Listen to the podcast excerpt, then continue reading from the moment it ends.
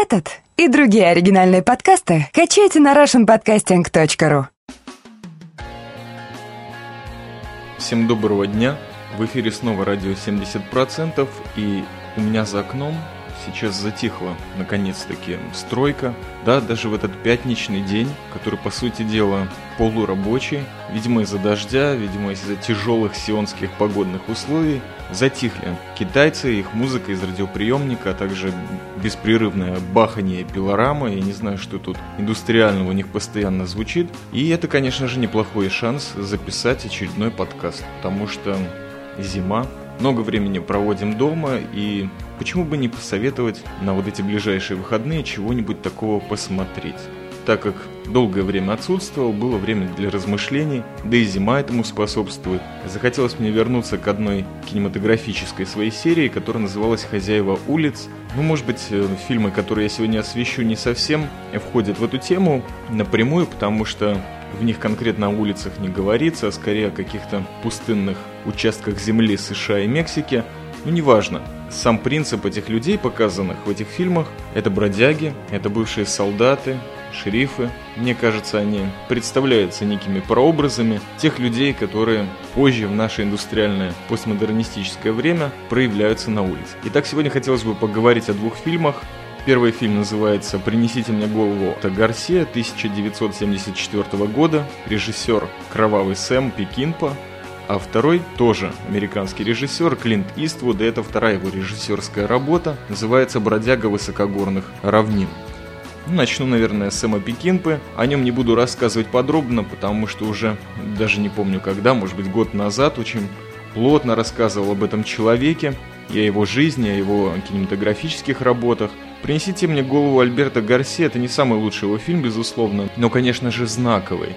В нем очень много каких-то переживаний его как солдата, и вообще фильм стоит просмотра, и, может быть, расскажу почему. Итак, в 1974 году в соавторстве с Фрэнком Ковальским написал сценарий «Кровавый Сэм» и отснял. Фильм снимался в его любимой Мексике, а в главных ролях Уоррен Отц, это, наверное, его лучшая актерская работа. Не самый известный в России, вообще по миру актер, но, безусловно, прекрасный, а его подругой сыграла Изела Вега. Сюжет фильма таков. Местный мексиканский помещик, чтобы разобраться с позором своей дочери, назначает награду за голову соблазнителя 1 миллион американских долларов. Естественно, нанимает ищеек, те нанимают пианиста, местного, но имеющего американские корни, который через свою подружку-проститутку узнает подробности смерти этого соблазнителя, узнает, что умер буквально недавно. Решая по дороге свои какие-то семейные проблемы, он едет выкапывать этот мертвый чердак из могилы.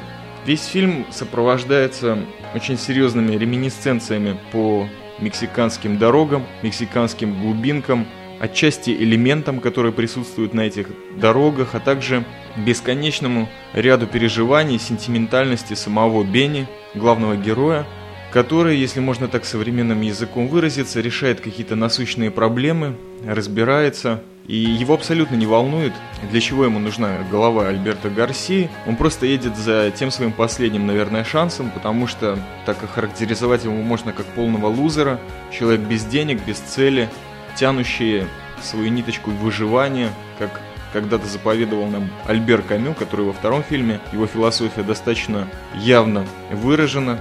Он совершает это действие, попутно, конечно же, конкуренты, мексиканские семьи, грязная, пыльная Мексика. Бенни – бывший солдат.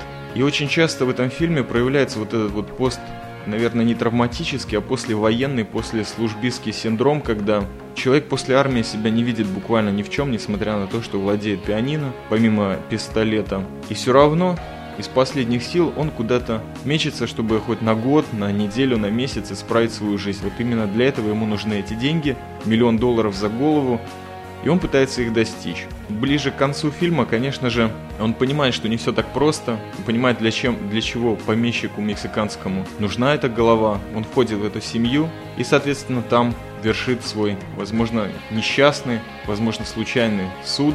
И фильм, конечно, как вы понимаете, по сюжету не особо позитивный, и, может быть, зимой его не стоит смотреть, но в смысле кинематографии, в смысле идей, которые он передает, он очень ценный. И, безусловно, это Сэм Пекинпо, который умеет снимать кино, который умеет интересно подать сюжет, очень хороших актеров подбирает. Съемки, его уже ставшие классическими, не надоедают, по крайней мере, мне. И, возможно, фильм немножко затянут, он два часа идет, но он навевает огромное количество мыслей, переживаний, переосмыслений некоторых.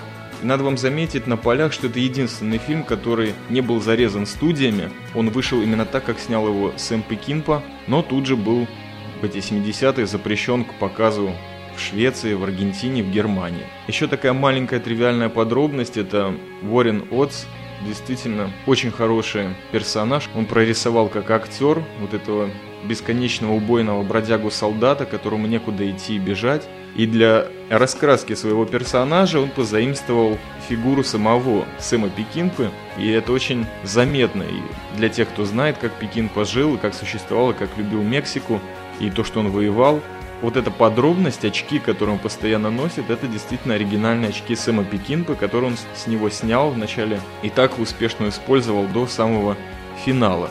Честно говоря, не хотелось бы углубляться или создавать какой-то спойлер, просто хотелось бы посоветовать вам этот фильм. Когда-то очень популярный в Советском Союзе Борис Гребенщиков из группы «Аквариум» тоже посвятил этому фильму песню «Принесите мне голову» Альфреда Гарсия, но, честно говоря, это Песня для меня ничего не сказала, и фильм не осветила никак, поэтому, может быть, эта рекламная строчка только осталась у вас в головах. Я лично советую посмотреть этот фильм. И чтобы не складывалось такое уж позитивное, приятное впечатление об этом фильме, вот хотелось бы поставить фидбэк от одного очень маститого кинокритика и кинозрителя, режиссера, конечно, которого я уважаю, вы его знаете. И недавно он порадовал нас несколькими выпусками здесь на Арподе немного задержавшийся. Фидбэк, конечно, был записан несколько месяцев назад, но вот, наверное, в неурочное время я его поставлю, ну просто потому что это другое мнение. Привет. Чаймастер попросил меня высказаться о фильме Сэма Пекинпы «Принесите мне голову» Альфреда Гарсия. Ну, что сказать. Главная моя претензия к этому режиссеру в том, что он любит размазывать сюжет как манную кашу по тарелке. Этим, например, грешит его лучший, на мой взгляд, фильм «Соломенные псы», 1971 года. Ну а в голове Альфреда Гарсия, снятым через три года после «Псов», он переплюнул самого себя. Здесь экспозиция не операторская, а драматургическая, передержана безбожно. К тому же, то ли мексиканское солнце напекло голову режиссеру, то ли еще что-то с ним случилось, но сентиментальность у Альфреда Гарсии просто зашкаливает. С такой тягой к слезливости Пекин помог бы с успехом снимать латиноамериканские сериалы.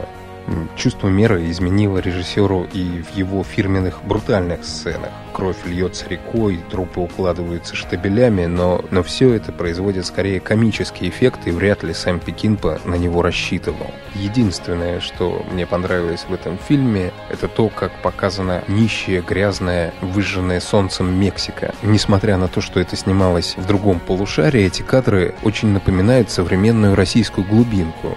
Ну и климат у нас летом теперь почти мексиканский. Второй фильм, о котором хотелось бы вам рассказать, это «Бродяга высокогорных равнин» 1973 года. Как я вам уже сказал, сегодняшний подкаст немножко о старых фильмах.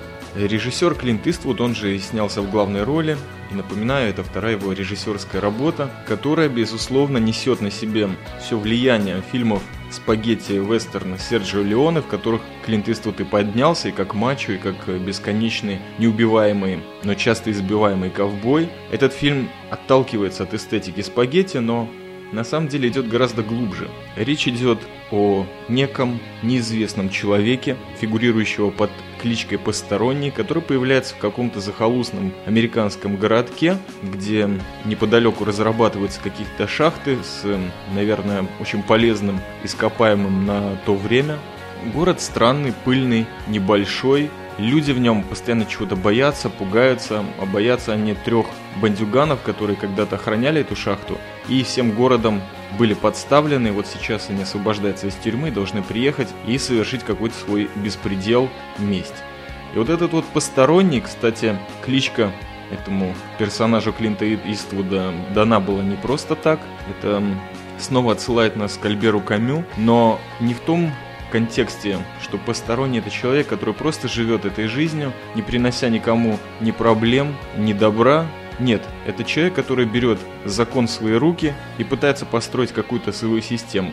Итак, этот посторонний в исполнении Клинта Иствуда появляется в этом городке, Лаго, по-моему, называется, но мне гораздо более нравится то название, которое посторонний дал этому городу в конце фильма. Этот город носит название Ад, так и написано на табличке при въезде, начинает творить свой закон, потому что жители, увидев его огневую мощь и спокойное восприятие действительности, нанимают его сражаться с этими тремя грабителями, естественно, заплатив ту цену, которую запросил посторонний. А посторонний запросил очень высокую ставку, буквально с первых же минут своего бытия в этом городе начинает полный беспредел. Этим фильм меня, честно говоря, и привлек. Как одиночка, совершенно неизвестный, бандитский, небритый, врубается вот в эту рутину мещанского быдла, в их коррумпированность, в их э, лицемерие и начинает творить, даже не знаю, как это назвать, беззаконие ли. Нет, просто свои законы.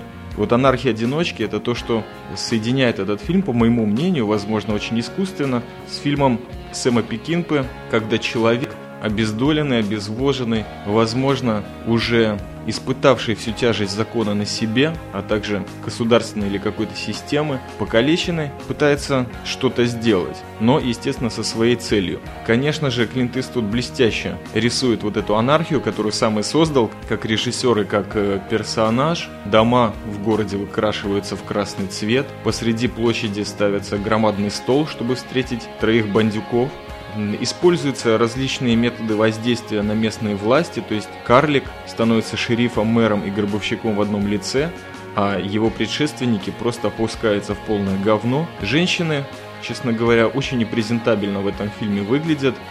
Главная красотка опускается буквально в первых 20 минутах этого фильма, а самая стоящая женщина – это единственная, которая покидает этот коррумпированный город к концу фильма. То говорит о том, что он, у Клинта Иствуда всегда в его фильмах есть какая-то надежда на что-то хорошее, и вот именно благодаря этому моменту трудно его обвинить в шовинизме, ну, по крайней мере, так я считаю.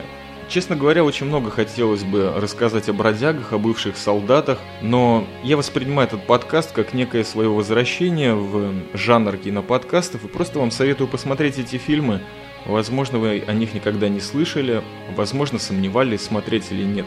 Если вы доверяете мнению чаймастера, то, пожалуйста, какое-то удовольствие или пища для размышления вам, безусловно, обеспечены. Потому что пока что из самых легких фильмов на эту тему я не видел подобным этим двум. Это же подкаст перед выходными. Скачайте их, они присутствуют во всех пиринговых сетях. А с вами был Чаймастер. Мне приятно было вам посоветовать что-нибудь из жанра кино. Сообщество Альянс Синематографик продолжает жить и работать и пополняться. Всем всего доброго, легкой зимы и до свидания.